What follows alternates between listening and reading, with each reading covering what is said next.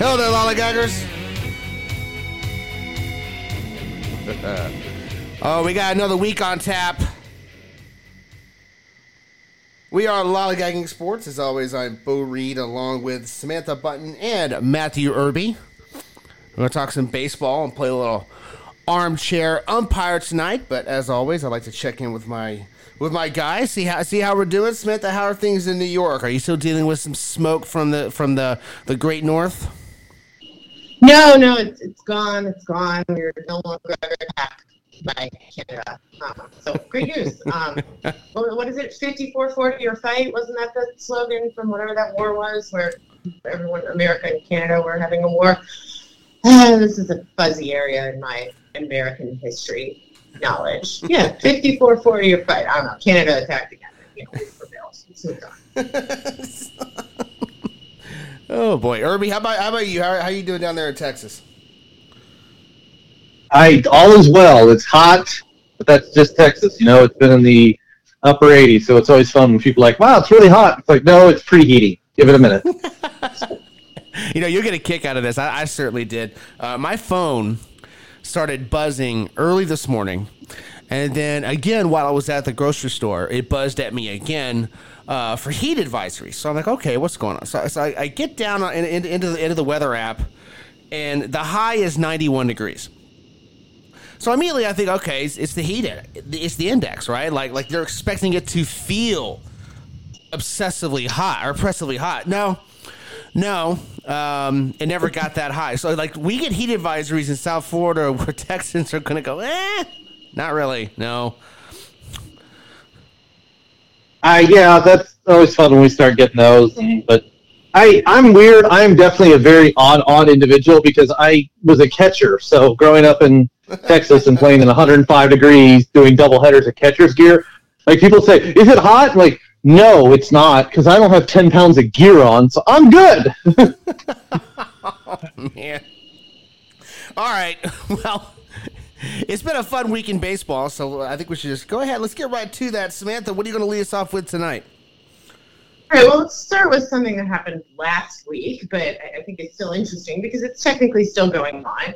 So Alec Manoa has been sent to the Complex League in Florida to, you know, figure some stuff out because stuff ain't going that well. He is 1-7. He has a 6.36 ERA, a negative 1.3 WAR, and a 1.90 whip.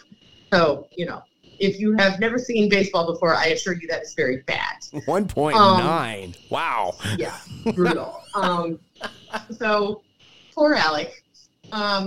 There's a lot to unpack here, but we might start with the fact that Alec is a bit of a round boy, a bit of a bowling ball. And there have been some insinuations made that Alec is simply too fat for the pitch clock.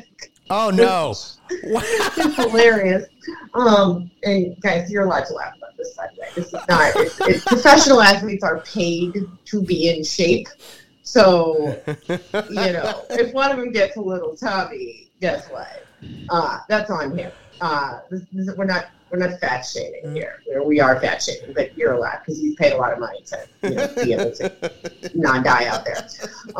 But, you know, I mean, I guess the good news is that clearly they're seeing something I would imagine that they feel is mechanical, because why else would you send somebody down to the Complex League specifically? Because that's where all your tech and also your best development people are, and we're going to be able to help a guy fix something, whether it's a hitch in his delivery or what have you, or I don't know, maybe they just want to hide him somewhere so that they can make him go jogging in the Everglades or something. They're going to have alligators chase him, so he drops a little weight or something. Yeah, poor Alec. And I say this as somebody who likes Alec Manoa very much. First of all, it's just hilarious listening to him. You know, war with the Yankees and with Garrett Cole and whatnot, and you know, and he's a smart guy and an affable guy and somebody who, you know, all indications would be that he is somebody who is receptive to direction and to pays attention to data and to the kinds of things that will help him get back to being the pitcher that he was before this, which was a pretty darn good one, you know. And this.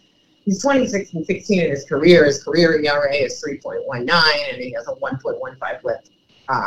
In his 3 years with the Toronto Blue Jays. So there's hope for Alec, but I don't know if he's on a, you know, maybe he's on a diet.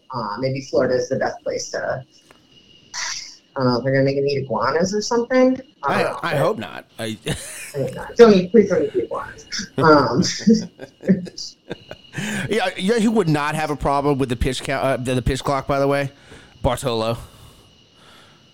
Well, you see, this is the thing. There are fat athletes who are in great shape. And then there are fat athletes who are in not so great shape. Like, you're telling me Bartolo couldn't get out there and just completely vanquish that pitch clock and be completely fine? He absolutely could. Alec Manoa, not so sure. Seems like it's really taking its toll on him. I mean, that's...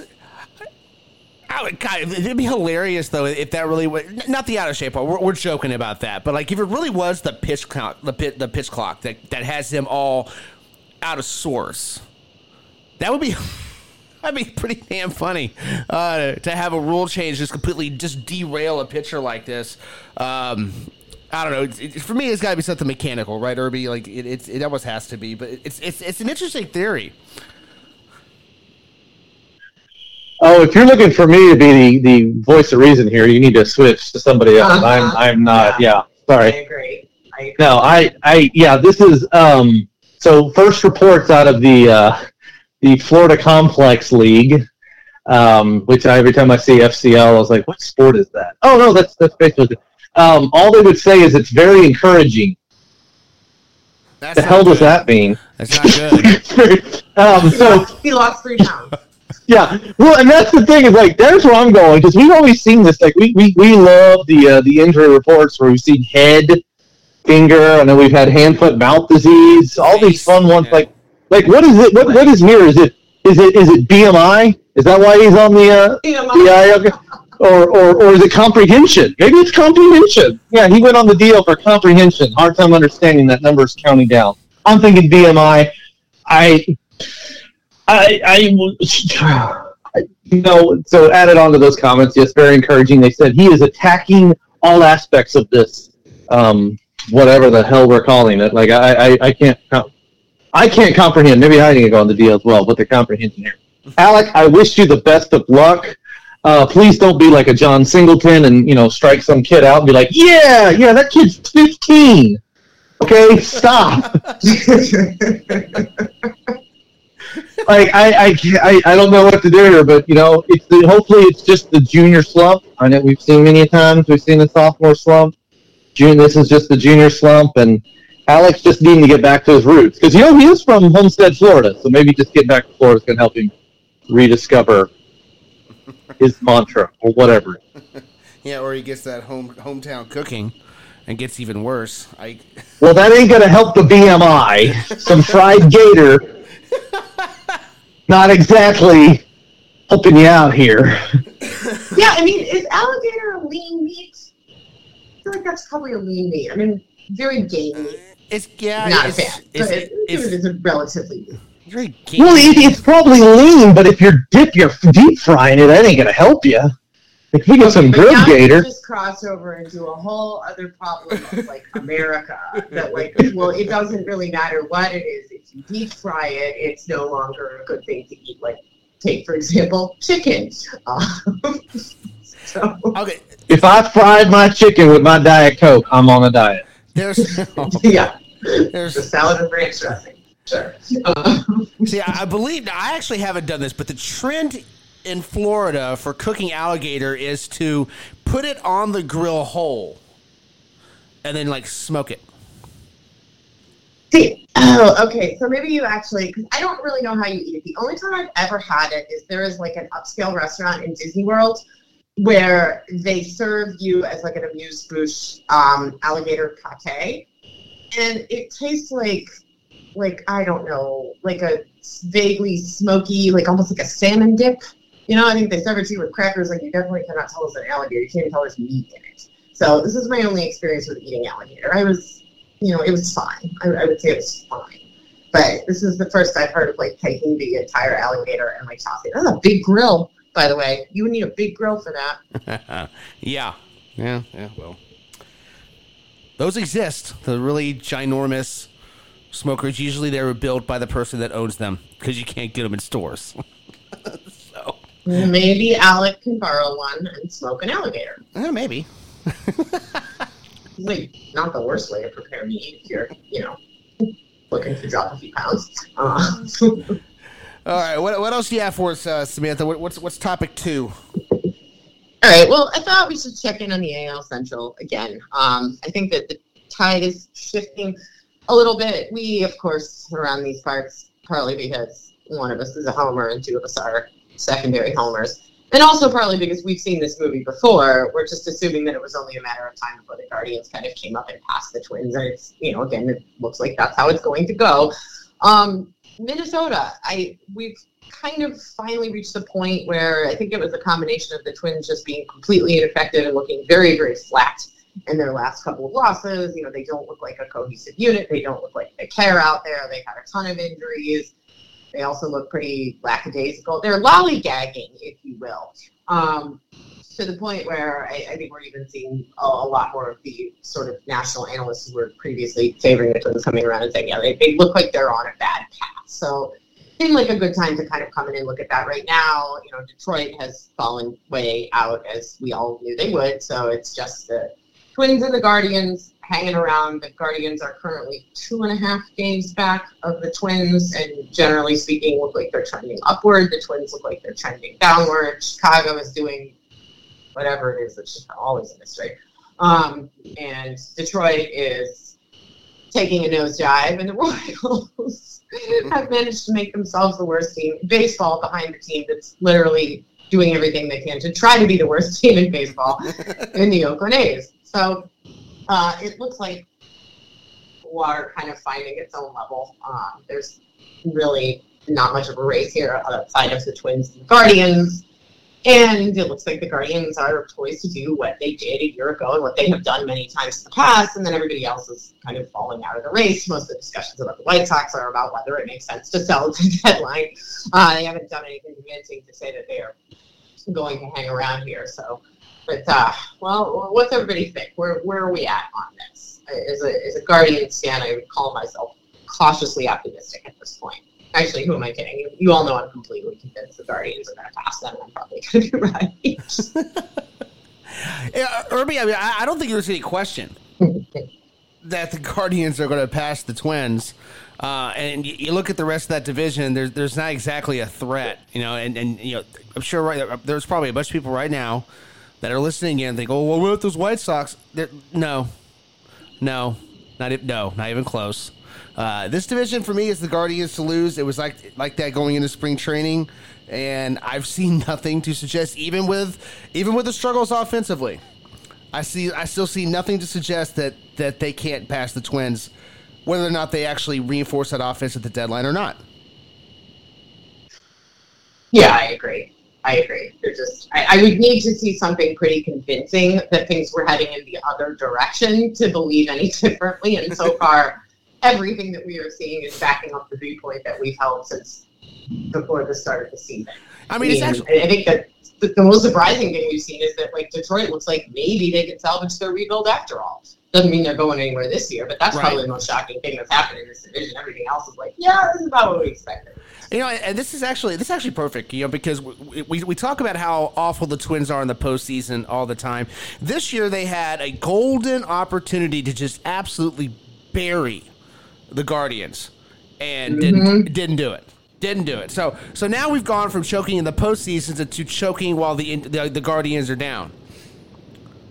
Well, and they played two series, and they lost the first series to the Guardians, and they split the second one. And that was your opportunity to really bury the Guardians. And instead, they're playing the way that they normally play in the second half, where things just get worse and worse and worse until the Guardians end up burying them. So it's like, you know, if you were going to have a fighting chance of hanging on here, because we all know how this is going to go in the second half, then you needed to really bury Cleveland like 12 games down, because that's how they've been able to win the division in the recent past and the years where they managed to do it, is they buried them too far. And then by the time the Guardians caught up, they ended up like 2 or 3 games back, and then they ran out of season. So, I mean, I would argue that it's public service, because, like, nobody wants to see the Twins in the postseason, right? It's like an automatic exit. So you know, to be the team that's going to at least maybe win a series and make it interesting. So we're really doing you all a service by doing this. But yeah, I just the Twins, they had their chance. Like the Guardians were like completely lost offensively. They could have buried them and they didn't do it. That's right. Irby, how about you? What are your thoughts here? Well, first clarify, yeah, as from a fan of the sport and the game of baseball, no one wants to see the Twins in the postseason. As a Rangers fan, I'd love to see the Twins in the postseason. Really make that series a whole lot easier. Getting those guys, that would be it. But yes, as a fan of baseball, no Twins. Yeah, this is, you know, Samantha, you touched on it. I'll go from the bottom up. Yes, Kansas City is the worst team in baseball. They are proudly going for that. They've got a bunch of old-timers as their best players. They've got no future. Detroit, it was fun while it lasted. Chicago, no, I have zero confidence they can do anything about this. And I know they're only sitting 3 behind Cleveland. I think that's too far. Zero confidence in Chicago. So it is the 2-team. And you guys said it best. Like Minnesota, you had your chance. And you didn't get it done. And I know you've had back-to-back days of, Carlos Correa was the hero of the last 2 games. Yeah, that's awesome. He's not going to do that 50 more times. So this is going to continue to get worse. Like, okay, great, awesome. It's I can't. No. This does not end well. I think you guys said it best about how you put it. If you had an opportunity to bury Cleveland, you didn't do it. And so, yeah, the Guardians, it's just a matter of time. And if there was 2 months left in the season, 3 games is really easy. If there was a month left in the season, they can do it. We got a whole lot of baseball left to play. Yep. Anything else there, Samantha? Or are you ready to go on to topic 3? No, let's go on to topic 3. We're going to hang around the AL Central a little more with this one. Cool. So, or at least in my case, we are. And I want to hear what you guys have to say about this, too. So, we have Hall of Fame inductions coming up and a lot of sort of recent controversy about who deserves to be in the Hall and who doesn't. And so I kind of got to thinking about Hall of Fame snubs, and certainly not a new topic, but I know I have one that I feel pretty strongly about. I imagine you guys do too. So, curious to hear everybody's kind of opinions. Like, who's the guy? Who's the one guy? If you could just go to bat for a guy and say, voters are insane. I cannot believe that this person is not in the Hall of Fame and make your case. Tell me who that person would be. I'll throw mine out there, which I would imagine people listening to this who know me already know what this is going to be. But for me, it's Kenny Lofton. I think it's just unconscionable that he fell off the ballot on his first go-round. It's just kind of unbelievable. And to me, what that kind of exposes is the flaw in the voting system where I don't know that you should be able to vote on somebody's Hall of Fame case if you did not watch them play personally.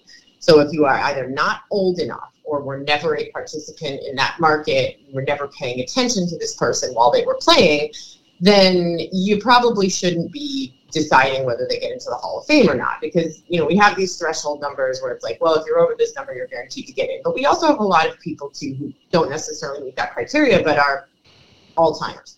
And Kenny Lofton was one of those guys who just did everything well. He was one of the best players in the game. He was recognized as such when he was going. He lasted a really long time. There was really nobody who was considered better at the position at the time other than Ken Griffey Jr., which I think raises another issue with Hall of Fame voting, which is that if there are 2 really good center fielders from the same era, who cares? Put them both in. Like, there's no law that says there can only be this number of people from this era. It's the same thing we ran into with the shortstops from that era. Like, you don't keep people out because of that. And I say this as somebody who is a small Hall person, who doesn't believe in just taking everybody in there. It's not the Hall of Very Good, but I think that Kenny Lofton was great, and It's sort of bizarre that Omar Vizquel stayed on the ballot and Lofton didn't, and while I would certainly advocate for the Hall of Fame case for Omar Vizquel as well, because he is another one who I think that the numbers don't necessarily bear out what you saw on the field.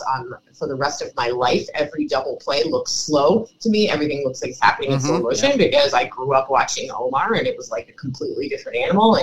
But it's weird to me that Vizquel was able to hang around and Lofton wasn't, because the only real difference in their cases is that, if anything, it should have been the other way around, because if you have people voting on character, and this is another thing I don't think you should do, like if somebody cheated to get their numbers, yes, I agree, don't vote for them, keep them out, but it's not the Hall of Nice Person. And Omar Vizquel, kind of a bad dude. But Kenny Lofton has nothing objectionable about him. So if anything, he should have been the one hanging around the ballot, because there's certainly nothing off-field for those people who do believe in voting on character to suggest that Kenny Lofton is anything other than a stand-up guy who had no issues and was not a problem in any way. And I don't know, man. I'm still mad about this. I'm probably going to be mad about this forever. Well, he's never going to get in, so I would assume so. I mean, if he gets in, it's going to be on one of those, like, BS things a long time down the road where they give somebody, they just stick somebody in there. It just super bumps me out because it's like, oh, man, like, it's just, I don't know. I feel terribly ripped off by this. We could do a long-distance high-five from our respective nursing homes. It'll be fine. Oh, man, absolutely. Yeah, if it happens, yeah, we're going to have like a virtual party from our Craftmatic beds when we're 90, and because we can't actually meet up to have a party because, you know, neither one of us can, you know, walk. We're definitely a party would kill us. Yeah, I mean, we would be the last party we'd ever go to, which actually, now that I think about it, would not be a bad way to go. So if we're like 100 when this happens, I want to consider it, but yeah, of course. I don't know. You know, I'm kind of holding out for like Shrine of the Eternals here. You know, that does all the weird little Hall of Fame. You know, out in California, Shrine of the Eternals would be cool too. So I'd love to see maybe make the Kenny Lofton case for that if you can't get into the actual baseball Hall of Fame. Oh boy. Well, Irby, how about you? Who is your Hall of Fame snub?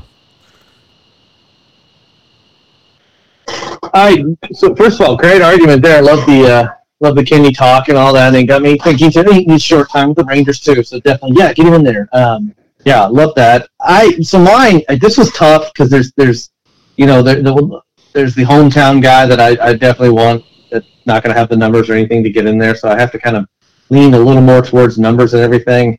And so mine is, and he did spend some time in Texas, but he's not known for being a Ranger. He's known for being a Giant. And that is one Will the Thrill Clark. Ooh, yeah. Mm-hmm. Mm-hmm. You know, if you look at his time with the Giants, it was like he was. This is a young man. Yeah, that said that. In his early careers, in the late '80s into the early '90s, Will Clark looked like he was destined for it. I mean, he had a multi All Star MVP. Multi MVP was a runner up one of the years. In I think that was the '89 season. In 1988, you know, 100 RBI, multiple 100 RBI guy, 100 walks again in '88. You know, it's just huge bat for that team, huge part of that Giants team. And I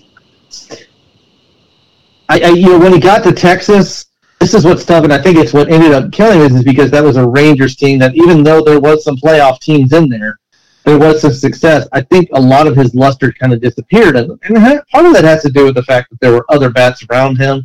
He wasn't as productive. He wasn't playing every day as much. He was more of like 110, 120 games a season kind of guy. But it's body of work for me, and I think it has to do with not only what he meant for the Giants organization, but what he meant for that Rangers organization, who, you know, when brought up, Texas hadn't made the postseason, period. And he was a big part of the Rangers getting to the postseason, and I can't say being successful. They did win one game in 3 appearances, so take that, Twins. But I don't know. Between these two, just the time that he spent in San Francisco and Texas, this whole body of work. When we look at, it's 2,000 plus hits. He batted over 300 in his career, an 880 OPS, even though none of us knew what that was at the time. You know, 1,200 plus RBI, 440 doubles, 284 home runs. Like, it's not numbers that are just absolutely fantastic, but it's, I don't know, Will Clark, what he looked like, and this is probably the kid in me speaking more, watching him play baseball, the way he played baseball, that's Hall of Fame for me, just the way he played. Oh, I agree. And he had that, Samantha, he had that old school mentality that I know I love. And I think you guys also appreciate it as well. I don't know if you guys follow this guy on Twitter. Will Clark is on Twitter. If you don't, do so, because he's always got these videos where he's talking to some like, guy that interviews him or whatever, and it's all stories from when he was a player. Facing this guy, this situation. We had a brawl because of this. This is what we did when players started hot-dogging after home runs. It's hilarious. to hear him unfiltered. But I think probably the one of the most funny things about him though is he replaced Rafael Palmeiro twice. Palmeiro goes to Baltimore. Will Clark comes in the 96 season, and then when Palmeiro goes back to Texas, he replaces him in Baltimore. So, all kinds of fun. I forgot he went to Baltimore. That's right. I'd agree with you. To me, Will Clark felt old school, like when Will Clark was like at his peak, and we were like 10. Yeah. Will Clark has always been a throwback, even when he was not a throwback, if you know what I mean. And I agree with this one. This is a guy who, when he showed up on the ballot after he retired, I remember being really surprised that he wasn't doing better numbers. And then I went and looked at his stats and realized that, I thought his numbers were a lot better than they were. And to me, that kind of says something. If you play above your stats, that's something we should take into consideration. And his stats are not bad. There are a lot of home runs. He was a 300 career hitter. I agree with you, Irby. Body work. Yeah, I would support that Hall of Fame case. I would. All right. What about you? What you got? You know what? One of us has to do it, so I'll be that person that does the deep dive into the steroid era. I'll be that guy. I'm actually going to talk about two players because I didn't know if you guys were going to have, one of you was going to name one of them, and I was just going to name the other. So I'm going to go with two. McGwire and Sosa. Yes. Yes. Somebody did it. They both had to go. Now, I understand. Agreed. I understand Sosa was part of that weird, not supposed to be public, but became public testing pool for steroids. I understand that. He also had a cork bat at one time. I get the snitch Bible. Exactly. I get all that. Okay, I don't care. That was 2003 when that positive test came about. I'm talking about 1998. I'm talking about a sport that was still reeling a couple years after the strike, still reeling, and McGwire and Sosa put the game on their shoulders and brought it back, and they did so under full. You can't tell me we've had this discussion many times on the air, Samantha. Stealing a company are just as complicit in the steroid era as the players are. You're not going to sit here and not blame the baseball executives and then turn around and blame the players. Baseball knew what was going on. They were using steroids. They were using juice balls. They were trying to get fans back. McGwire and Sosa did that. McGwire, by the way, his big supplement problem was not a banned substance at that time. Andro, completely legal. Let's not forget that. Okay, I took Andro once because I was like, oh, cool, McGwire's taking it. It's not, you could buy it over the counter. They sold it at GNC. Exactly. Come on. Yeah, it was not a banned substance. So stop it. Stop it already. These two single-handedly brought baseball back from purgatory, from strike purgatory, in a magical summer that was 1998. Steroids, no one's taking that summer away from me. They're not taking it away from you either. Not taking it away from any of us. Those two belong in the Hall of Fame. I could not agree with you more. Mark McGwire and Sammy Sosa saved baseball. Everybody was furious. Attendance numbers were awful after the 94 strike. And McGwire and Sosa brought this sport back to life. And you could kind of stop the conversation there. And that might be the only thing that matters. Yeah. You could even throw out all the other stuff and say, these two guys, I feel like we are very lucky and we've watched a lot of baseball in our lives and we derived a lot of joy from baseball. One of the most joyful times I remember watching baseball was watching that home run race. It was magical. It was wonderful. And guess what? Mark McGwire, as you have pointed out, Bo, this is the same argument I always make, was taking Andro. He was not taking anabolic steroids. He was not taking HGH. This was a legal substance. You can buy it at the mall. Yeah. At the mall. Absolutely horrendous judgment. He's the easiest slam dunk case to me that exists in all of baseball for people who should be in the Hall of Fame. Sosa, I know, showed up on the Stitch Bible, the Mitchell Report later, and in some of those lists and everything. But I also think that Sosa is a guy who we treat a little bit more the way that I would wish people would look at Manny Ramirez. I'm not sure that if you are cheating to get Hall of Fame numbers, I think that is really, really different than somebody who was caught late in their career trying to hang on. Now, should you do this? No. Should you be suspended for it? Yes. Mm-hmm. Should it completely devalue your entire body of work? Absolutely not. It's the same thing I feel about Manny Ramirez. I think they're both Hall of Famers. I agree. Sosa especially. But, yeah, no, I 100% completely on board. I wouldn't even care about any of the other stuff. They saved baseball. They really, really did. And to me, that is Hall of Fame worthy. I'm with you guys, too. It's that summer 98. That was, yeah, that. And anybody that didn't live to that, you don't get a vote here, and it's nothing against you or anything like that. It's living through that, and that's because of the argument you just made, Samantha. Just living through that, what it did, what it bringing baseball back. The conversation needs to end right there. Like there is no more of what there was. There's more to it. There's more to their careers that happened. McGuire's, it was really more on the front end. I know there was still some good stuff at the back end, but it was more on the front end, and Sosa had a little bit more on the back end. But yes. This is an easy slam dunk, and we live in a world of the Houston cheaters. So the mere fact that those guys are still playing baseball, a lot of them, and that McGwire and Sosa, no, this isn't even a conversation. Put them in. Hell, if nothing else, 98 makes you forget that McGwire played with Jose Canseco. That's true. He was a fan of that too. Samantha, anything else you want to add here before we get into Irby's topics? No, but these are all great candidates, guys, and I completely agree. We touched on a few others, Manny Ramirez, Pettit, all those guys. There are a number of people who are, I guess I mostly want to stress to everybody, but, please let's not look at this as black and white, steroids, no steroids. I think there are layers to this that have to be unpacked.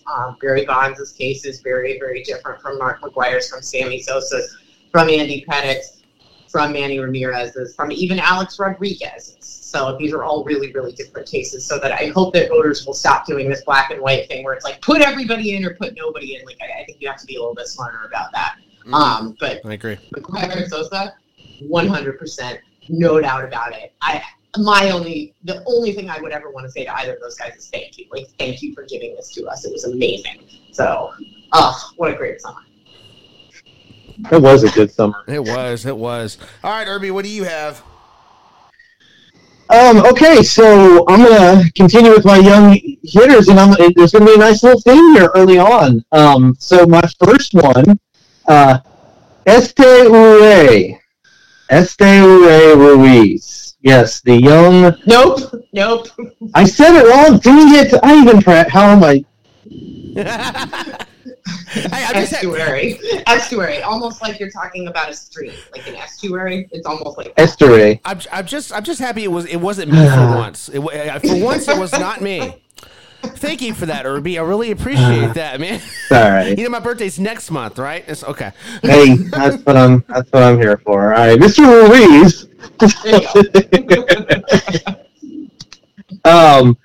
Been a nice little jolt for the Oakland Athletics. We're going to keep calling them that because that's where they truly are. I love what this kid is putting together this season so far. This is another interesting player in the arise kind of category of is not. He's not a hard hitter. If you're looking for hard hit balls and barrels and exit velocities and all that stuff, do not look this way. The young man does not have a lot of pop in the bat, but he is starting to find holes. He's only 24, not his first season in the majors, but really still kind of a rookie here. And we'll get into all that, where he's been before.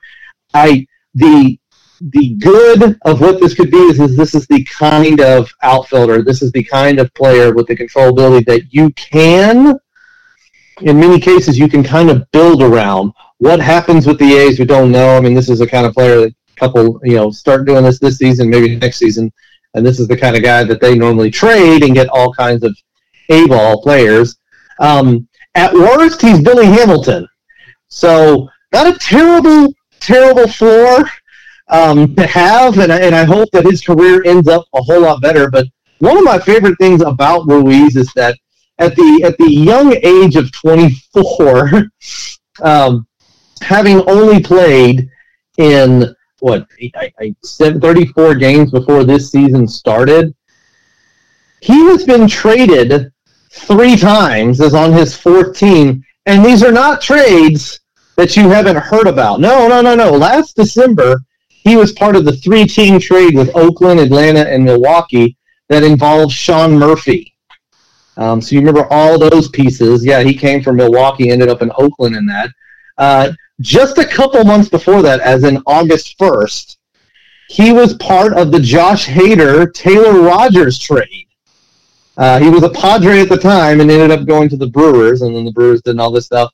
And then all the way back in 2017, he was a Kansas City Royal, and he was involved in the trade to San Diego with Matt Strom, Travis Wood, and San Diego sent over Matt Butcher, Brandon Moyer, and Trevor Cahill. So Mr. Ruiz been around the block just a little bit. You know, Samantha, it almost has to be because like he's a very specific type of player that's not going to fit on every roster. The A's obviously have him up because, well, put your sneakers on, put some cleats on, you go to the Coliseum, they'll let you play, right? That's but he's also making the best of his playing time. So like, what I'm about to say has nothing to do with the player, right? There's nothing out there to suggest he's not. He doesn't at least have the same odds as everybody else at his age of being a productive major leaguer.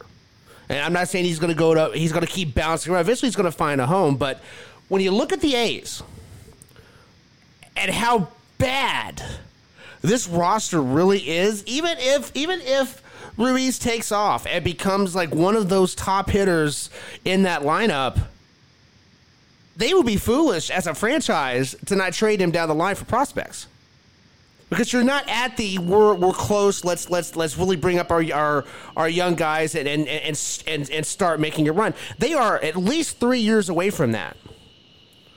So why wouldn't they trade him? Well, I have great news for you, Bo. It's the A's. So that's exactly what's going to happen. Also true. They will absolutely trade him for prospects. But, you know, he's got to get that average up. I think that if you are this kind of player who does not hit for power, unless you have an incredibly high OBP, you got to hit better than this. You know, he's young, and I think he can get that up. But, you know, he's had a rough stretch of late. He's hit like 167 over the last 7 games, and he's been – I guess I'm a little bit skeptical because I just need to see you on base and I need to see you making contact a lot more than this if you don't have any power. So I guess, you know, it's just too little time on base and not enough, you know, and this isn't, I'm not going to blame this on him, I'm going to blame this on the A's, but why are we not seeing more stolen bases out of this kid? Runs well. So that's a problem too, and that I would more ascribe to management than to the player himself. But you know, he's got to get that average up, no doubt about it. But if he can, and I don't think there's anything that suggests that he can't. I don't think he's Luis Ariz. I don't think he's ever going to be. But could he be Stephen Kwan? Perhaps. Mm-hmm. So, and if he is, then the A's will trade him for prospects. So you get traded, you're in San Diego, you get traded to Milwaukee, and then like 2 months later you get sent back to California. Don't you think that kid feels like he just spent like 2 months in jail? You know, it's like Richard Kimball, you know, sitting around and then getting like the lucky break and breaking out of prison and then being able to like have another shot at life. Like, I mean, you want to live in Milwaukee forever? Like 2 months to really do it to you, you know, like. Yeah. I mean, I know the A's aren't a great place to be right now, but I think I'm rather this. And you're moving to Vegas. Good use of the fugitive there. I can just see Mr. Ruiz going, I just came from the West Coast and Milwaukee's ownership. I don't care. Yeah. Yeah. Would that be ownership or would that be ownership or would that be council? Maybe council. Yeah, man. Council price. Are you a relief pitcher? I don't care. we can take this entire situation and recast everyone involved with both the A's and the Brewers with the cast of the future. I am getting way too weird and definitely something we're gonna do on our own technical sure now that we've said it, but oh jeez, this is the kind of stuff we get into when we're not recording.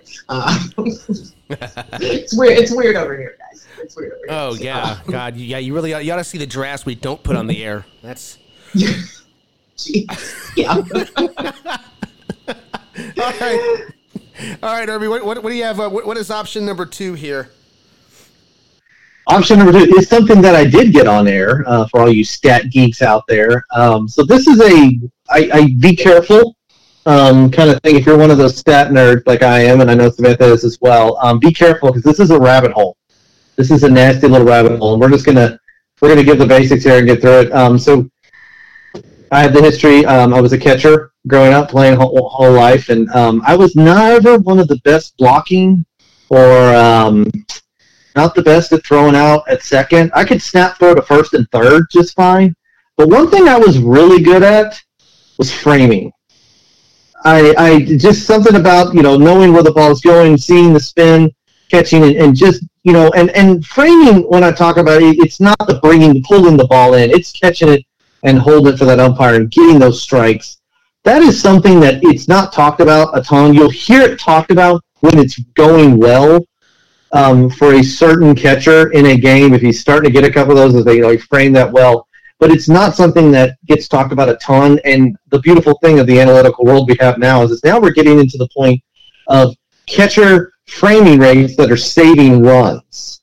So that's when things get real serious, when you're doing enough that is saving runs. And it was kind of fun diving in, and so I'm looking at, I'm going to give you the top 5 best and the top 5 worst, and not some shockers here. So to get in here, you had to have at least 1,000 pitches caught so far this season. Our 5th best catching rate right now is Jake Rogers out there in Detroit. 4th is Francisco Alvarez with the Mets, so exciting about them. 3rd, Texas's own Jonah Heim. And then top 2, no surprises here. Number 2, Sean Murphy out in Atlanta. And Samantha, go ahead and take your mic out or take your headphones off. Austin Hedges of the Pirates is your best framing rate catcher right now. Flip side, who's not doing a great job? Salvador Perez, a shocker there. Had some pretty good numbers earlier in his career, but you know, this is the end theme for him and everything. Connor Wong with the Red Sox. Martin Maldonado with the Astros, actually at a -6 runs in his frame rate. Shea Langeliers with the A's. And then Esteury Ruiz of the Washington Nationals at a -9 catch framing runs allowed. So, curious what you guys think. I don't want to dive too much into it because we could sit here and go through all the zones and who's the best and worst of that, but we could be here way too long and we'd lose everybody. Yeah, this is a stat that I honestly really didn't know we had yet. I'm glad we do, because this is one of my favorite things about catchers is the ability to frame the pitch. And I don't know, Samantha, are you surprised by the list, both the top and the bottom? Only thing that surprises me about this list is that Mike Zunino is not at the bottom, like dead at the bottom. So that is the only thing about that surprises me. Otherwise, I think it makes a lot of sense. There are a few names that I may have expected to be in the top or bottom 5 that aren't there, but for the most part, I do think it makes sense. I have 3 points to make about this. I'll try to be brief, certainly the first 2, because I want to spend all my time on the 3rd. The first point that I have to make about this is that Irby is absolutely right. It's a very, very dangerous stat hole to go down. I know because I've been there, so please don't do this unless you have like 12 hours that you can spend in it, because it's a very fascinating place to be, but also like your house might burn down around you. So, or you might forget to go to work. So please be careful with that, number 1. Number 2, this is one of the greatest arguments against robot umps. It will completely devalue the framing skill for catchers. So that's another thing that needs to be taken into consideration here, because it will change the way balls and strikes are called in a way that will really make it harder for framers to do what they do best. And number 3, I'm going to die on a hill that I have died on many times already and will probably die on many more. Austin Hedges. what the no, I'm gonna swear I won't do it. What were you thinking, Guardians, letting him go? Like I scream about it on this show. I scream about it all the time on Twitter. I scream about it to people on the street if they will listen to me. Austin Hedges is an incredibly gifted defensive catcher in a number of ways, some of which don't show up in the numbers, except that guess what? Now they do, because now we have a stat for this. So I am enraged that the Guardians chose not to retain Austin Hedges' services, especially considering that instead of calling up O'Naylor, the two bozos we have out there now, they've got to be down towards the bottom list. I suspect, actually, that the reason they're not at the bottom is because I don't think Zunino's actually caught 1,000 balls, so I don't think that, Irby, correct me if I'm wrong, but I would think he would probably not be eligible for this because we have seen the revolving door at catcher. They're all awful. Anyway, Austin Hedges, I'm a number one Austin Hedges fan, and this is a huge part of why. Well, so I'll give you that one. Zunino, this is weird, and so I won't go long. He's actually at +1. +1 on the runs, and it's only because of zone 14. So zone 14 is that inside area on a left-handed batter. Everywhere else, he's below average or average. But for whatever reason, that left-handed batter, that inside, not high or low, he is actually really good. In fact, that's Austin Hedges' worst spot. He's above average in everything else except for zone 14. So, yeah, Mike Zunino, Austin Hedges, though they're both pluses, they are the exact opposite in where they frame. Okay, but here's where it gets weird, right? Here's where you get stuck in the stat hole and never come out, because then the next logical item to research there is, I wonder how many left-handed batters came to the plate while he was catching with a pitcher who wanted to throw them inside. Because, like, when he's graded zone 14 is because it's happened, like, 3 times. That I don't have. That's a possibility. It's definitely a real possibility. How you get into the hole and don't come out. All right, everybody, what else do you have for us? Well, the last bit I want to do, and this is more of a pride thing that just came about yesterday, but it was the reverse boycott that happened out in Oakland yesterday, and how wonderful of a thing that was. The proof is in the pudding of what's really going on there, and you see it's not the fans, and it has nothing to do with it. This is all about money. This has nothing to do with the fan base, and I know we've said that. A lot of people have said that over and over again. It was great yesterday to see that in view. I know that, as we're recording here, it did not go well for the Oakland's future with the Senate voting in favor in Nevada earlier today. So it seems like that is all but a done deal. But whatever, screw that, forget about it. So proud of that Oakland fan base yesterday and seeing what they did. The drums, the unison of the chants, the before game, after game, keeping it clean. I mean, all those things. Just great job. Great job, Oakland. And also nice to see the team doing the job, too, picking them up. Here we go. Keep beating first-place teams there, Oakland. Well done. Now, what was that, 7 straight? Their 7th straight win, right? 7 straight wins, yeah. They're one-third of the way to their record. I'm not against that. Samantha, this is the more news we get out about this, and the more times we have something like we had last night, which was this reverse boycott. It just makes me question so many things. Like, what is it about Oakland? Because what you saw last night was the Oakland fan base, and I'm not even just talking about the A's. I'm talking about the Raiders too. The Raiders bolted for Oakland, or excuse me, for Vegas. Now the A's are bolting for Vegas. They want to be close enough where their fans can travel.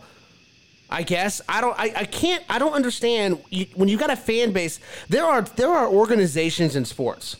I'm not just talking about baseball, football. There were organizations that would kill to have that type of fan support, to have that type of loyalty. And this particular fan base just keeps getting shit on. And I don't understand that. Yeah, I'm with you. I'm completely with you on that. I actually kind of want to talk about this in a way that's a little bit different, because there's something kind of wonderful about this, and I kind of want to celebrate this because most of the news here has been bad, and I just kind of want to give credit where credit's due, and I want to talk about something here where I think we saw something really, really incredible yesterday that was about not just the A's fans showing up and doing what they did, and all the credit in the world to them. That was so well organized. It was so well done. You know, usually when somebody says they're going to do something like this, it's like 100 people show up, you know, and they're loud for about an inning. And, you know, there's like a guy with a sign and a guy with a drum, and that's it. No, this was a full blown party. They gave out 7,000 shirts that said sell in the parking lot. They had cookouts, they had bands, and they got 28,000 people into a ballpark where, by rights, nobody should want to go because of what is being done to them. But I loved that, and I was part of the group that tried to work on kind of raising awareness across baseball, amongst other baseball fans and people who are sort of part of the media industry in sports, who were seeking to kind of create more awareness outside of Oakland for this, because I think that the best way to kind of get through to Major League Baseball and something like this, you know, even if it's an effort that's made in vain, I think it's important for us all to show that as a baseball community, we're not okay with this, and that we're going to make a lot of noise about it. And we talked a lot, and we asked people, like, please watch the feed, and you should watch, by the way, watch the Rays feed, not the A's feed, because they are going to suppress what they show and try to control the noise. And the Rays feed did not do that, but said, you know, if everybody turns this on, one thing MLB does pay attention to is its profit centers, and one of its profit centers is people using MLB TV. And if there is a huge spike, not just in that market, but all across baseball, of people watching that game, and we had so many wonderful instances. I mean, there were people at the Mariners game holding up signs because they were saying, hey, if you're going to take the camera off in Oakland, we're going to hold them up here. I had Twins fans contacting me. Twins fans, like, those people hate me, and I hate them, saying, hey, I'm sorry, I'm going to Target Field, but I'm going to turn the game on my phone while I'm there. It's everybody doing a little bit to support the cause. It's probably not going to work. I'll be honest. I don't think, you know, it sounds bad. What happened today was bad. It looks like a done deal. But I think that Major League Baseball probably is a little bit more worried about this than they were before this happened. And it's because the Oakland fans did such a wonderful job, and baseball fans all over the country did a great job of supporting them. And I just thought it was the most wonderful thing. I cried several times watching this in a good way. And I'm really proud of you guys, like all of you, baseball fans. Irby, you know, you guys mentioned that you guys had done the thing where you can buy a ticket and donate it from afar. You know, everybody just kind of doing whatever they can from wherever they are to say, hey, baseball, we stand with A's fans. I thought it was awesome. You know, and you make a great point here, because the one thing about it not being done yet, baseball owners have not approved the move yet. Correct. Exactly. They have not said okay to that relocation. Yep. So, while look, it is a very small, minuscule sliver of hope here, but it's still there. And until the owners actually vote to move that team, they're still in Oakland. That's right. So. That's right. So I would suggest that baseball as a whole, fans as a whole, everywhere, let's keep the pressure up. Don't make it just one night. Don't make it just uncomfortable for that. I mean this is just we could talk about the city of Oakland not stepping up and building a ballpark all we want to. We could talk about how cheap the ownership is in Oakland. We could talk about that till we're blue in the face. You actually had, I think this might be a little something that's, I guess, shows like some promise for the future. You had Hal Steinbrenner come out and talk about teams not putting money into their teams, talking specifically about the A's and how upset they are. Maybe we're finally getting somewhere where those that do put the money into their teams like they're supposed to are going to finally start holding some of these other owners accountable. I don't know how they can. A minimum salary would go a long way to doing that, baseball. But don't make it just one night. Got to keep the pressure up. Got to keep it on until those owners vote, yeah. Keep that pressure up.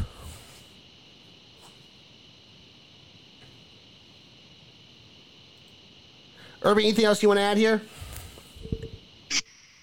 No, it's great stuff from you guys. That's awesome. And, Bo, you said it well there. Keep the pressure up, because that's I think, part of the battle. And say we, but Oakland, we as baseball fans, we as baseball purists are all up against is that the hope is that, well, yeah, this is just one game and it'll all disappear and people forget about it. No, if that doesn't happen, things can change. And so I'm with you guys with the vote today and everything. It's not looking great, but it's not a done deal, though. You said it well. It's not a done deal, and that's the beautiful thing about baseball is you can't kneel and run out the clock. You can't dribble out a shot clock. You got to get all 27 outs. And right now the A's may have a lot of outs against them, but they don't have all 27 yet.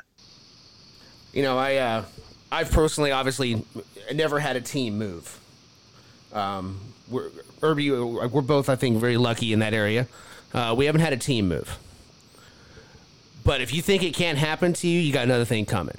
So all of you fan bases out there that think, well, this is the A's and they've had these problems for 30 years and this and that, and thinking you can't happen to you, it can happen to you. And it can happen to you very quickly. So keep that in mind. Yeah, absolutely. As somebody who has had that happen to them, which is part of why I feel so strongly about this and have involved myself in this so much, because it did happen to me and it sucked. Yep, exactly. And you know, maybe I'm lucky because it was the Browns and not the Indians. That's probably something I would never have recovered from.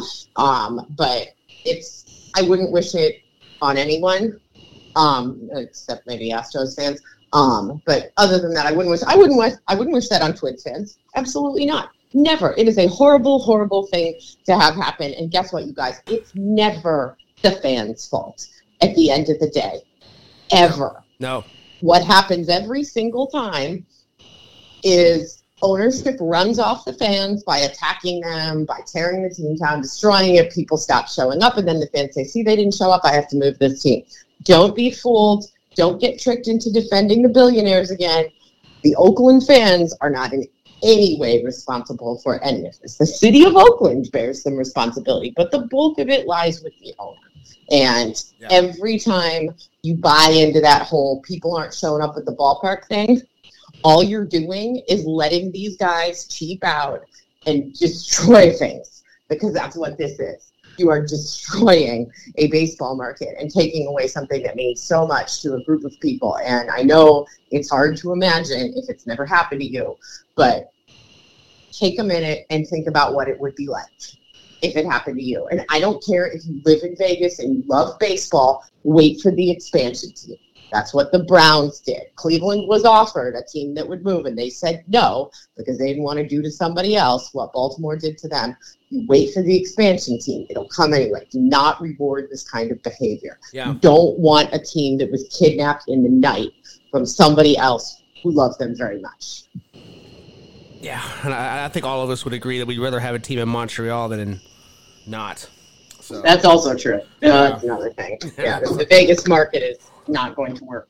This is not going to work the way that it does with the Raiders, guys. I hate to tell you that, but you know. Bingo! So bingo! Circle gets the square! All right, well, speaking of messes, I think it's time that we just had a quick conversation about the Mets, because right now it's a mess in Queens.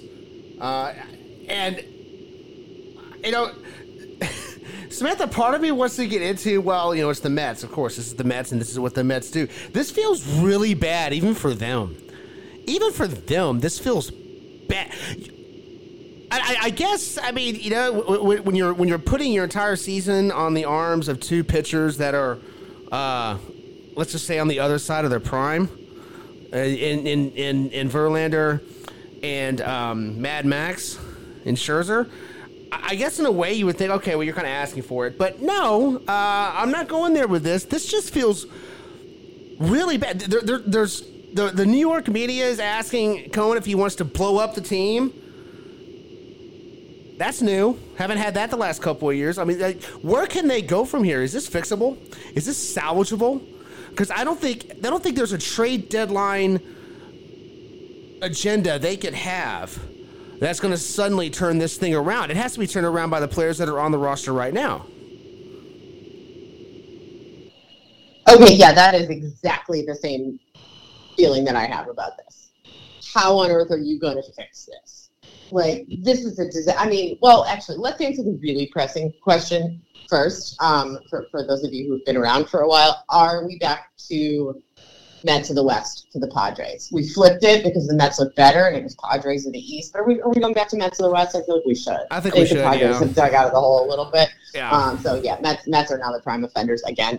Look, Mets fans, I hate this for you. I feel bad for you. I actually feel bad for Steve Cohen because I think he's doing what we want owners to do, which is saying, I'll spend whatever it takes. Yeah. I love this team, and I don't care if it's a business. So, he's the anti-Oakland, right? Like, I'll spend whatever I need to. I want to win a World Series. Good for him. I like Steve Cohen. The problem wasn't the process here, right? The process was good. The process said we've raised a handful of players up through our system or signed younger players to long-term contracts, and now we're going to fill that roster out with expensive older players. That process is fine. The flaw was in the execution. They did not pick the right players to do this with. And there's not really any help coming. Because what on earth are you going to do at the deadline about this? How are you going to fix this? You don't really have a lot to move out of your minor league system. You don't really have guys who you can say, oh, we'll fix this or we'll trade this. I mean, what are you going to send Francisco Lindor back to Cleveland for pitching prospects? Are you going to try that? Like, I'm kidding, obviously, but this is the root of the problem, right? Like, there's not really a good fix for this because it was an execution error, not a process error. So they had the right idea, but this is what happens when you put Billy Epler in charge of something. So if we want to be mad at Steve Cohen for something, it's probably you thought that you would hire the guy who was running the Angels, the guy who had plenty of money to work with and couldn't build a team around Mike Trout, Shohei Ohtani, to come and build them. What? No. Bad. So there is the great error made by Steve Cohen. Oh, yep. Man, I really feel bad for Buck Showalter. Yeah, me too. Because, I mean, That was the running joke for so long with Buck Showalter, right? Is, okay, all you got to do is hire him. He'll coach for a few years. He'll leave. And then the next year, after he leaves, you're going to win the World Series. Because it happened 2 consecutive times, right? Happened with the Yankees, happened with the Diamondbacks. So that was the running joke. And then the Orioles tried it. It didn't work for them. Yeah. Right. The Orioles tried it. It didn't work out for them. And that easily could have been because he made a bonehead error in the playoffs, but that's neither here nor there. Well, yeah. Buck was the architect of his own demise. That side, right. But still, like Irby, it's like this is one of those good guys out there that you really want to see win a world championship. And he finally had the team and the owner and everything in place, and it's completely blown up in his face. I just feel sorry for the guy. Yeah, not an ideal situation to be in. Great start to the season, but yeah, things have fallen apart quickly for the Mets, and yeah, you're sitting in 4th place now, and it's. Real quick on the Mets of the West, Padres of the East, stuff like that. I checked the rule book real quick. It is currently Mets of the West. We refer to it as the Mets now because Gary Sanchez is having success with the Padres and did not with the Mets this season. So that is the tiebreaker. And so, yes, we have flipped it back to it is now Mets of the West and just the Mets. So, there you go. Outstanding. I love that Gary Sanchez is the tiebreaker. That's brilliant. All right. Probably. Great work. One more piece that maybe you should have kept and everything. But no, Francisco Alvarez is great. We're going to call it the Kraken factor. There you go. I know they're going with Daniel Vogelbach, who now Gary has 3 times as many home runs. Not important, but yeah, with you guys, you look up and down this minor league system, and there is nothing close coming to the rescue. There are pieces there that you're like, no. Like you have some solid middle infielders, but that's not your problem. It's the middle infield. So, this is in house. I'm with you guys as well. This is in house and how you fix this. And golly, I mean, you are sitting, as we sit here today, this evening, over 10 games behind the Braves. So forget division and things like that. Fortunately, we have what we have in the NL Central. So the postseason is, the wild card is not a terrible thing to go after. But you are as close to second place in your own division as you are the Nationals. And that's not a good thing. That is not a good thing this season. That's been fine in the past, but right now that is not good at all. So, this is an in-house fix. There's not much more you can do. It's also a reason why, and I know, Bo, this is one you and me have definitely, squared off a little bit. I am a more conservative, go all in when spending money and getting talent, just because I always love the flexibility of, okay, wait, let's see what we have, and then we can spend more. But when you go spend it all right away, okay, what are you going to go get now? So I don't know how this gets fixed aside from an in-house, or I guess that's how we know. We know how this gets fixed. I just don't see it happening this season. I would have loved to have been a fly on the wall when all these Rangers contracts came in the last couple of off seasons, because I can only imagine your response. No, it's too much. No, I'm sitting over here having a party. Irby's like, no. I'm with Bo on this one, actually, probably because I've never had a team that did this, so I'm with Bo. I'm like, yes, buy everything. I want to know what that's like. Hold on. I want to know what it's like to roll in payroll. Like, just buy everything. In my defense, I was totally on board with Gray, Seager, and Simeon. I was just the one that was going, this is awesome. Shut up right now. No more. Yeah. We've got to stop. He loves Marcus Semien now, too. He's fully on board. Oh, yes. You know what's crazy?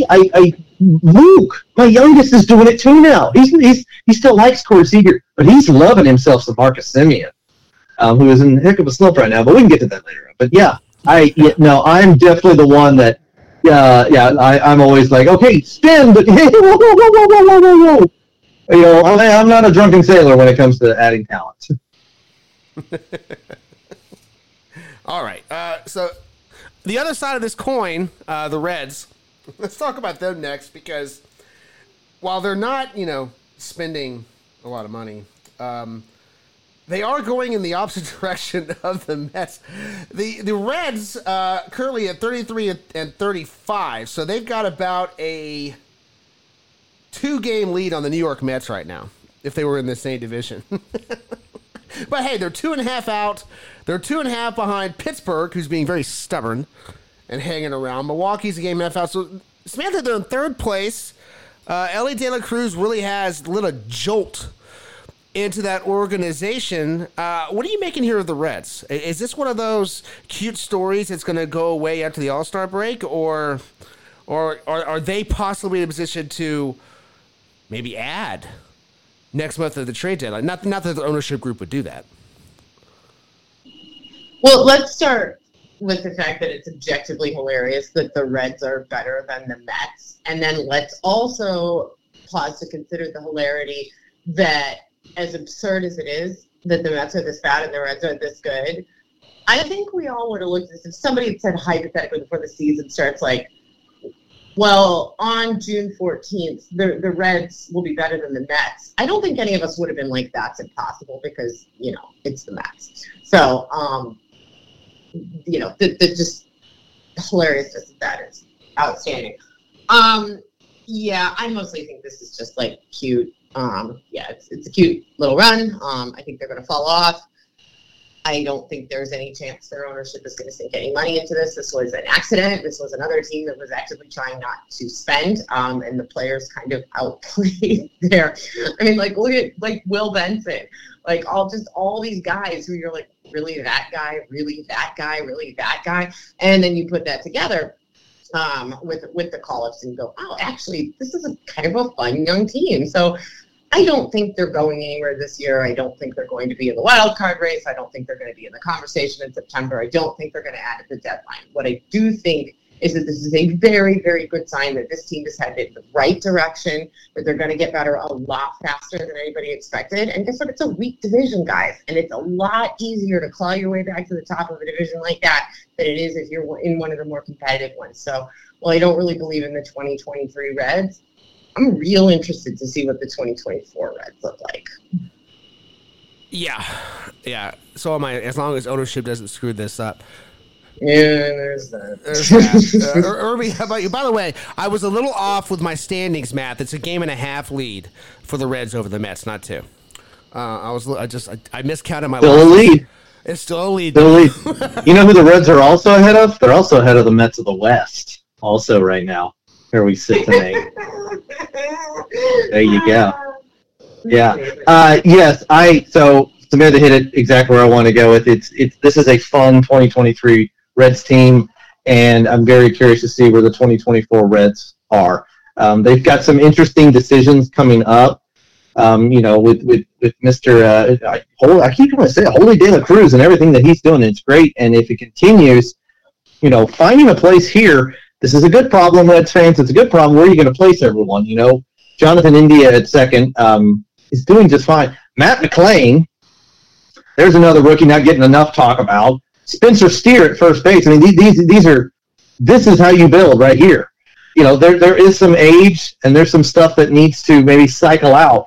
But we mentioned De La Cruz and Vincent, and there's 2 others, McClain and Steer. Matt McClain was a wonderful draft pick, great shortstop out of UCLA. And here we are again. He's doing exactly what we expected him to do.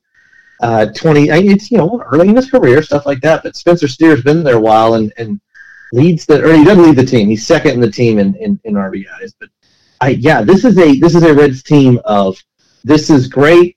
This is awesome. Let's see what this continues to build. And I agree that I don't see a lot happening at the deadline, even though the division is always in play. This is a little different, Central, because all 5 teams are technically still in play since the Cardinals are only 9 out. The Brewers have given up, I guess, for a week, and we'll just come back next week and win a bunch. Pirates don't know. I mean, the enigma of all this division is fantastic, and it sets up a Reds team that, hey, just keep doing this and keep running into wins, and things are going to happen. Samantha, anything you want to add there? Thank you for bringing up Spencer Steer. I'm a big Spencer Steer fan. Kind of excited about that. Okay. All right. One more thing before we get into Armchair Umpire. We saw this. I mean, this is a little – it happened a while ago, but it's still worth talking about in this context because, Judge's injury at Dodger Stadium. It's 2023. Why do we still have weird shit in the field of play? I mean, I'm asking. There are some stadiums that have such – bogus, off-the-wall ground rules because of just look at the catacombs in Tampa. I mean, come on. All this stuff, Samantha, just help me explain, help me understand this because in baseball's early years, fine. You had foul poles at center field, but center field was also 450 feet away, right? They just put... baseball fields where they could fit them in urban areas. So of course you had weird dimensions and weird things on the field. But that was, 100 years ago. Why do we still have this problem? Why are baseball players still having to deal with random things impeding their ability to catch a baseball? I am very much against the homogenization of baseball fields, and I like that parks are weirdly shaped and that the dimensions are all different and the walls are all different heights. I love that. I do not want to see, this sanitized, every park is the same thing. I absolutely don't want to see that. That said, Towles Hill, for example, hung around for way too long in modern baseball. We love seeing these old parks. Irby sent me one the other day, they had a pagoda in the middle of the field, which is awesome, and I would love to see that. But Union Grounds, thank you. But in a modern major league stadium, not only should we not have obstacles, what kills me about this is this isn't even about here's some weird shit we threw in the middle of our field. Let's see what happens. Like, I can appreciate from a novelty aspect, that kind of stuff. What I can't understand is why Dodger Stadium, like, they got plenty of money. It's not the Coliseum. It's not like Aaron Judge tripped over a feral cat in Oakland and hurt his foot. Like, in Dodger Stadium, they did not bother to reinforce that side of the bullpen gate. And there's, like, pieces of metal sticking out into the field of play. Like, who is in charge of this? Like, I don't know. Whoever the facilities manager is at Dodger Stadium who did not catch this, like, you're lucky it wasn't one of your own players. And, like, pieces of, like, metal. It's like when you're a kid and you're playing on a rusty playground and you're like, I'm going to need a tetanus shot after this. Like, this is a Major League ballpark. Come on, man. We're going to get a real warning track in Dodger Stadium. Dodger Stadium, where the warning track is real. It means business. Irby, how about you? Any thoughts here? Yes, I am all for the weird dimensions and stuff, but let's keep it safe. You know, let's keep it normal. We don't, you know, we only have one with the ivy in it, so nobody else does that anymore. We don't need to be doing that anymore. The pagodas, hey, they'd be awesome seats. I'd love to be right in the middle of the field, and I'm worried that people are going to see them and be like, oh, maybe we could build a little bubble in the ground, and people could be, like, sitting underneath third base and watch the game. No. As much as I would love to do that, no. So, yes, we are modern era of baseball. Please stop doing these things and adding these weird things. The last one I do, thank you for bringing up the Union Grounds, Samantha, that we laughed about. There was another one her and I laughed about, old Clark Field, the University of Texas down in Austin, one of their second field that they ever played in. The outfield wall was a limestone wall. Yes, that's right. The fence, the home run fence, was actually elevated. There was a cliff, a limestone cliff that was in the field of play. And occasionally there would be goats roaming around on the limestone. So I know if we're going to get crazy, let's get that crazy together. The idea of a player running full speed into a limestone wall. Ouch. Or into a goat, because apparently... Or a goat! Also fun. On it. It had goat paths. So you're like... I mean, there's so many possibilities here. Like, there's a goat.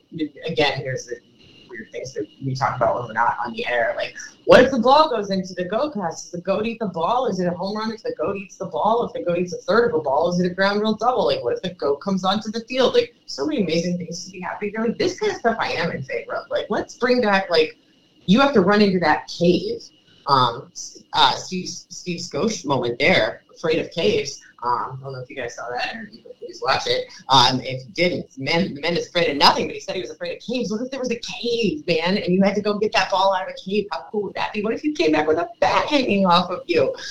Oh, man. This sort of, like, weird things happening on a baseball field, I would be in favor of. Like, if Aaron Judge runs into a cave in right field and comes back with a vampire bat biting him, I would feel like, I'm entertained. This is cool. I'm okay with this. Running your toe into a metal gate, like, that does not entertain me. That just makes me feel bad for Aaron Judge and question who is in charge of Dodger Stadium facilities management.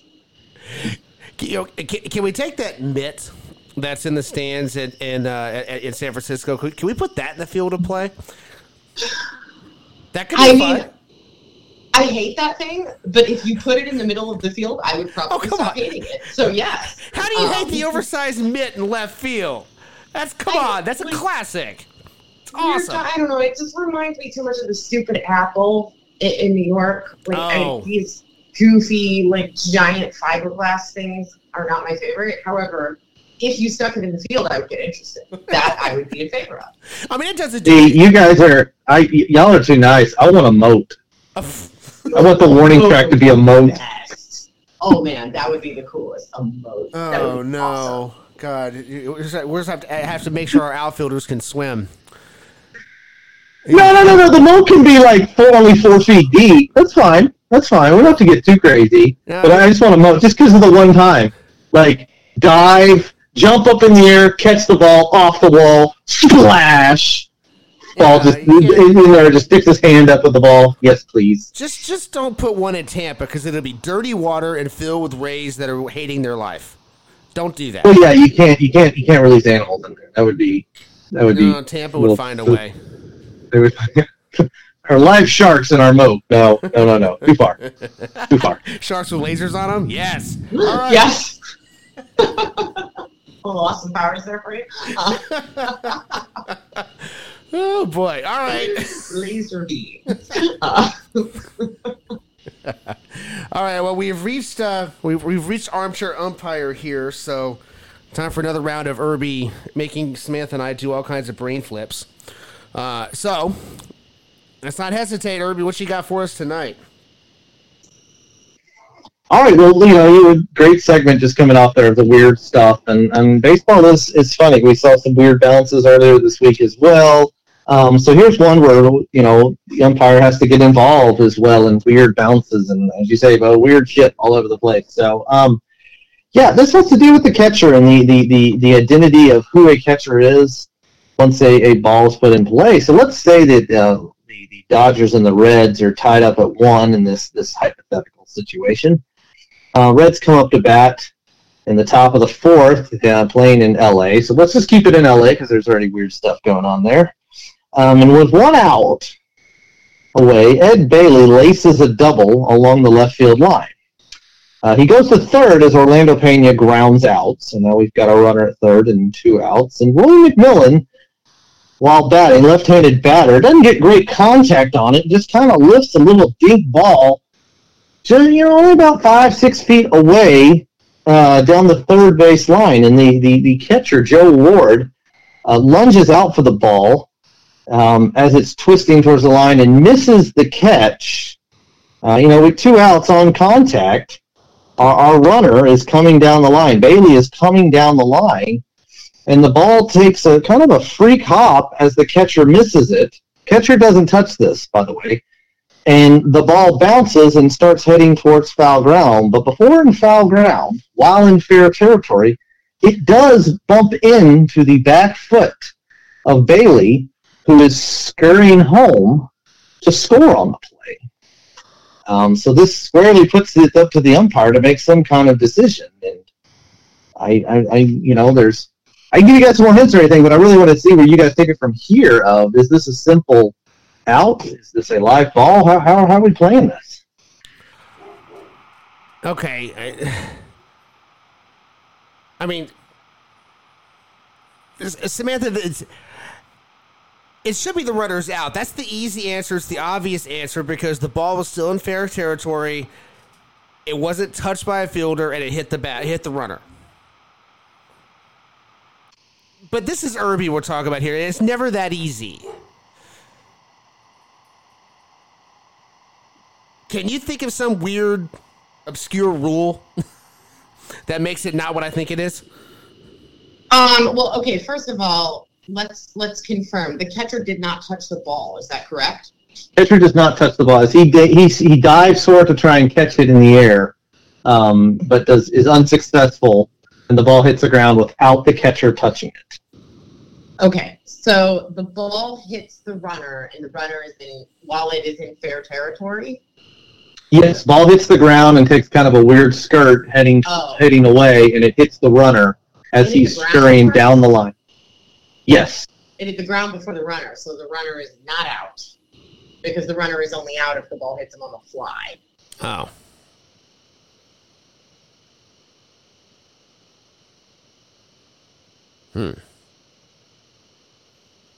Interesting. I always thought that was no matter what, even if it was a grounder, if it hit the runner, you're out. I don't think that's the case, although I would not. I'm fairly certain that's the case.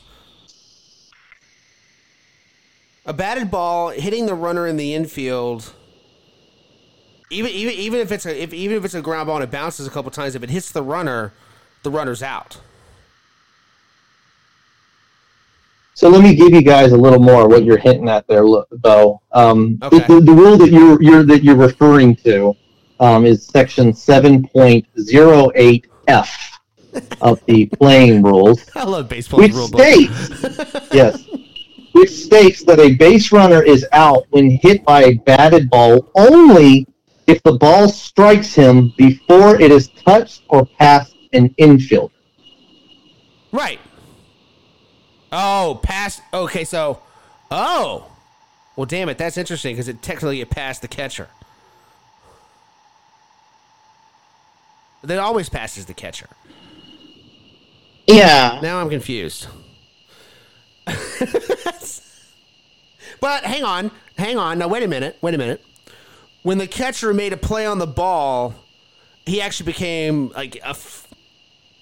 Is it really what that is? Like, because the catcher makes a play on the ball, now it's past him. But if the catcher doesn't make a play on the ball, then it's different. Are we really going down that rabbit hole with this rule? Yeah, see, that's what I feel like that's where we have to go, which I don't like because it feels kind of subjective. Yeah.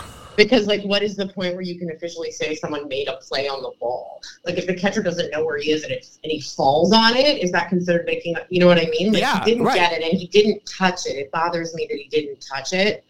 So – okay, so if you're saying that a live ball in fair play that hits a runner, normally the batter would be out, but it would have to pass an infielder. So it hasn't passed anybody but the catcher. But the catcher becomes an infielder when he enters the field of play. Right. But, like, are we considering this past the catcher? I guess we are because he came into the field. Right, came into the field of play. He came into fair territory. I think that's it. As ridiculous as this... Yeah, I know. I think so. I think you're right. As ridiculous as this sounds, the catcher making the play on the ball negates the ball, the live ball, hitting the runner and making the runner out, so the runner is now safe at home. I think you're right. This is absurd, but I think that's what it is. I'm good with that answer, Samantha. Are you good with this answer? Yeah, no, I think you're right. I think the way you reason this out, unless there's something weird that we don't know about a catcher not being subjected to the same rules as everybody else, but, like, we're not going to know that, man. We got to go with what we do know, and I think your argument's good. I think that's good logic, so let's roll with it. Oh, how many of these umpire conferences... Like, you know, that's a really good argument. Let's go with that. Yeah. All right, Irby, that's what we're going with. The runner is safe because the catcher made himself into an infielder with a play on the ball, and it went past him.